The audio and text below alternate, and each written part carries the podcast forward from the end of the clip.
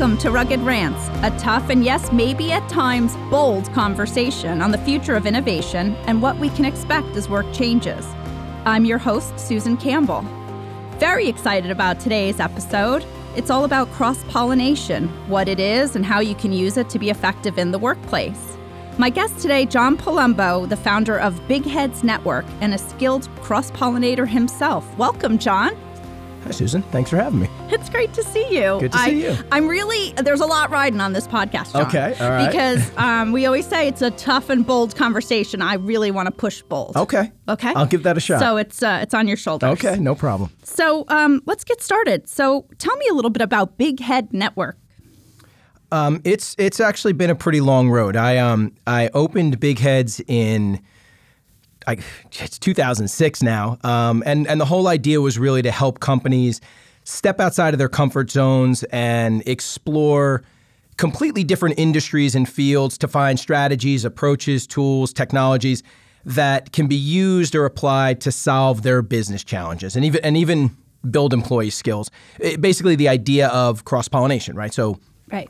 Look to outside sources to innovate, um, y- you know, within. So, so you know, we'll bring a um, an airline together with a myrmecologist who studies how. A a myrmecologist who studies how ants mermaids? uh, ants, um, and they'll look at how ants march, and we'll um, and we'll help them, you know, create a more efficient boarding process. We'll bring the marketing team at a corporation together with a comic book writer to help them cool. learn storytelling skills. We'll bring a company that wants to create more impactful customer experiences together with leaders from maybe Disney or Domino's, since those companies are kind of leading the way in terms of customer experience. Now, i- in order to do this, we we created a pretty vast expert network made up of diverse thought leaders from all different areas and industries. Um, we call them big heads. And we would bring leaders and teams together with select big heads in a lot of different ways. But more recently, we found a really efficient, scalable, and fun way to do it, which is ironic. It's podcasts.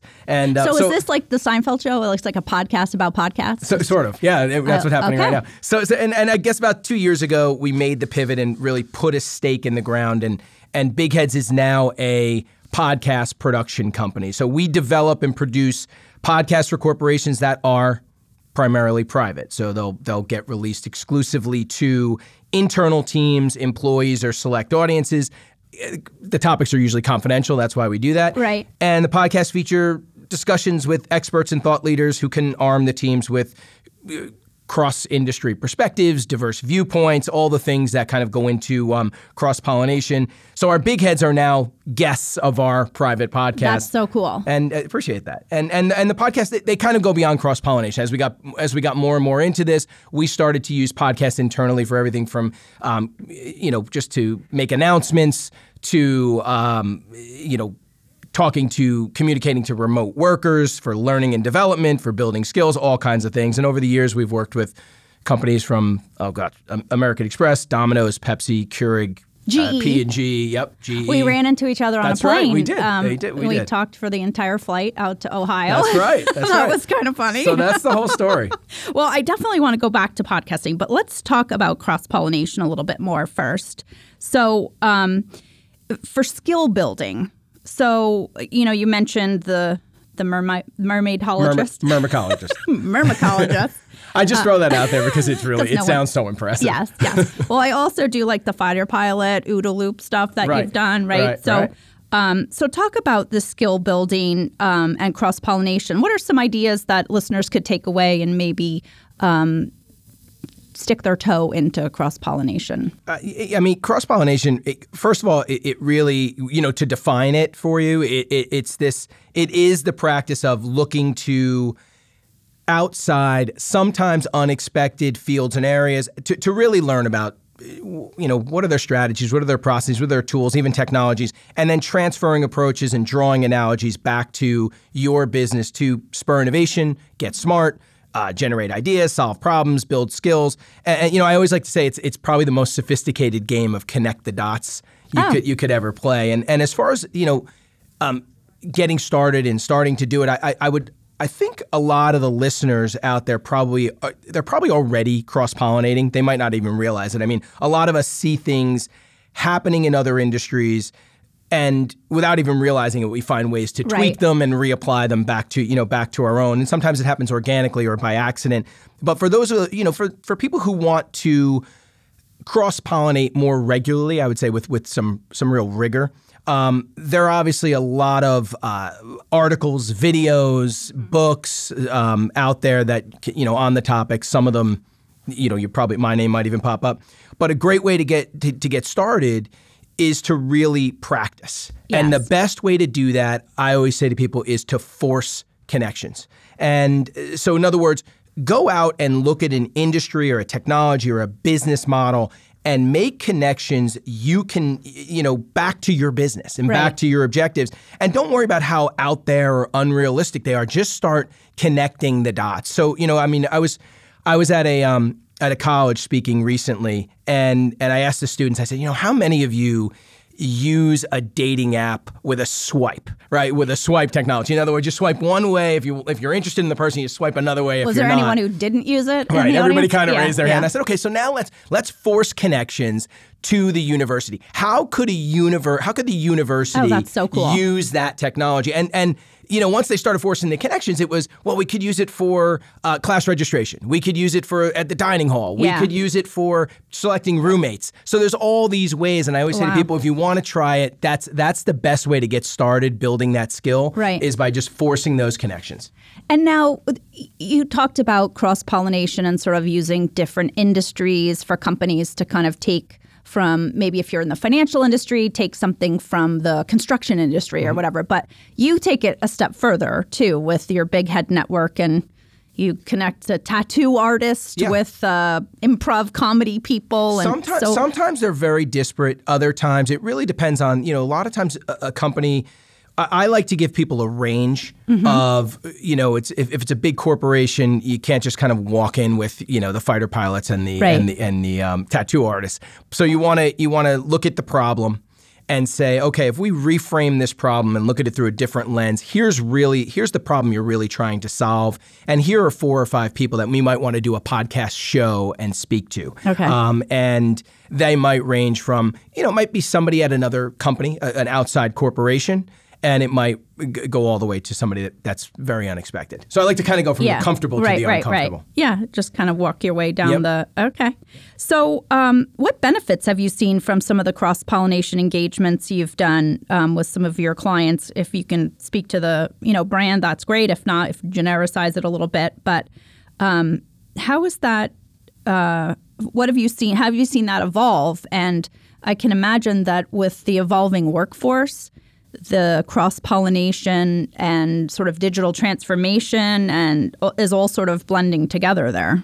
Yeah, I mean, there's uh, the benefits. Honestly, and I, I say this to people all the time. Um, uh, the benefits are endless, and the applications and the benefits are. You know, it's Yeah. it's it's they're it's really hard to kind of you know get them all into one conversation. But I, I mean, as far as benefits go, I mean, uh, idea sharing is is one that's that's uh, you know a, big one. I mean, you know, some I, I would uh, some of the most innovative leaders of our time are are cross pollinators. I mean, Mark Parker from Nike.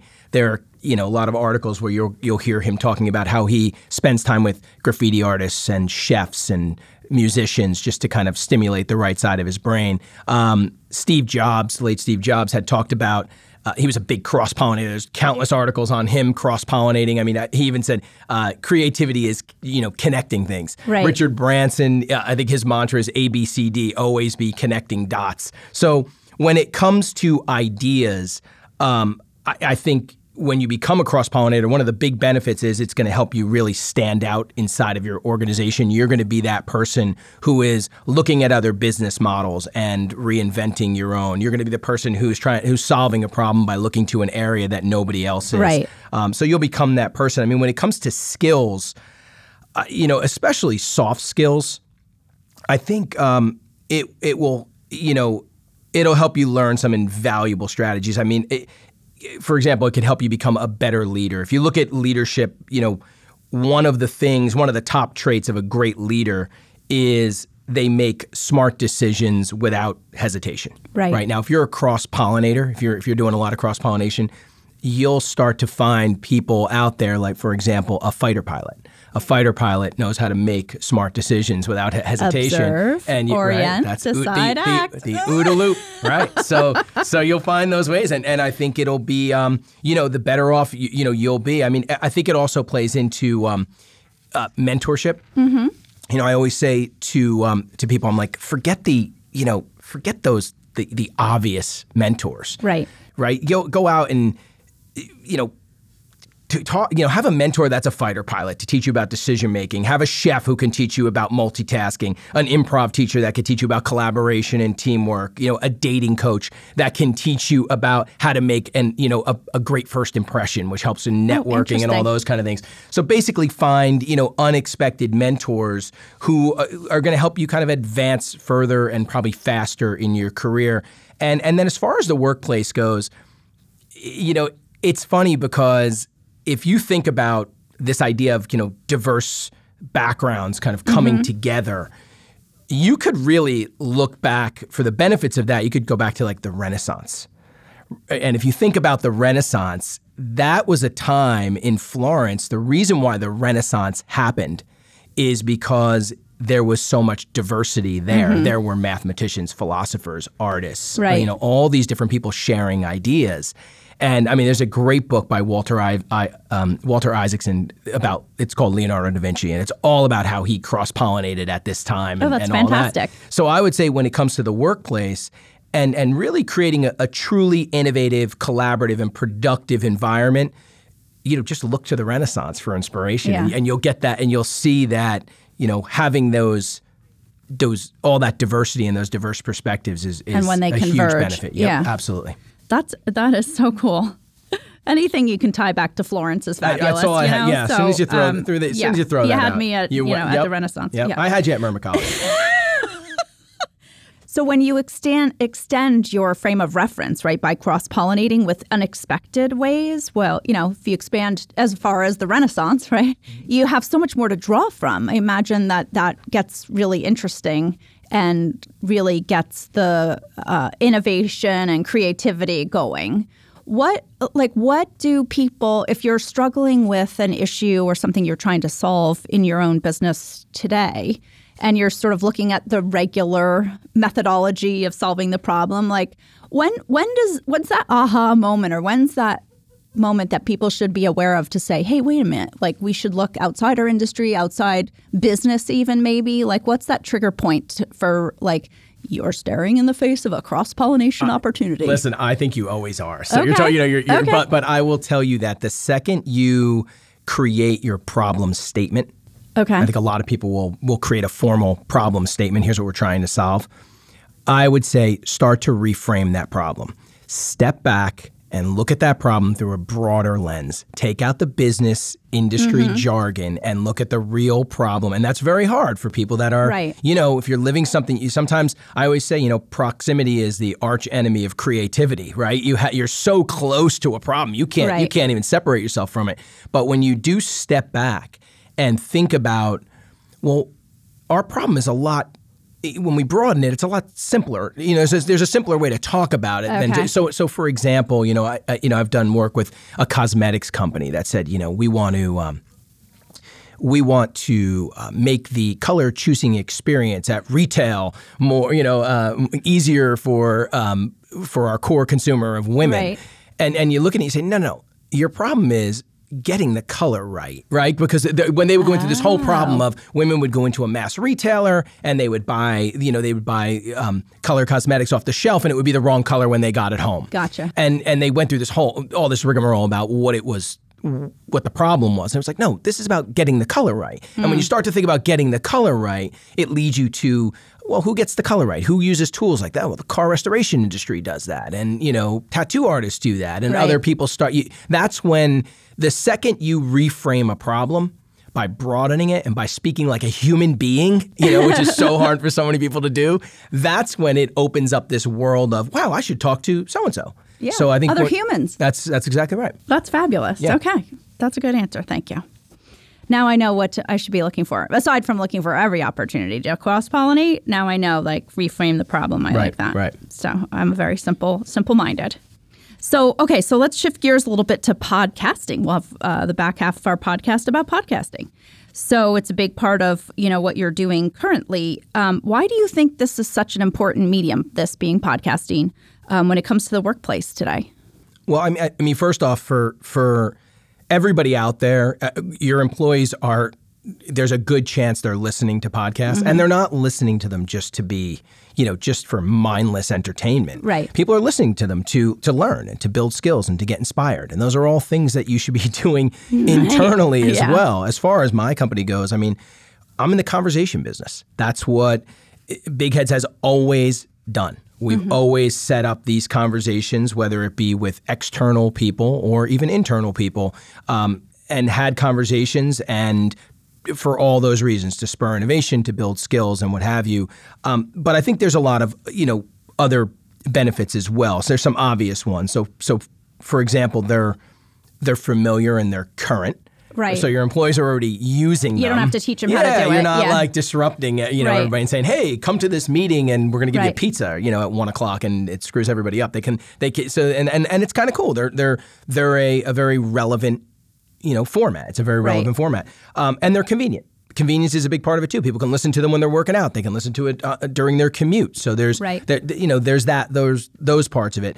Um, for for me, there's other benefits that are maybe not as obvious for example, they're they're scalable. So if I'm co-hosting a uh, a podcast with a, a, senior leader from an organization and we're talking to an outside guest, right? That conversation can now be shared to whoever they want. It can go out to that person's team of right. 100 people. It can go out to an entire organization of 54,000. So, right. so in, that, in those conversations, normally you couldn't do that.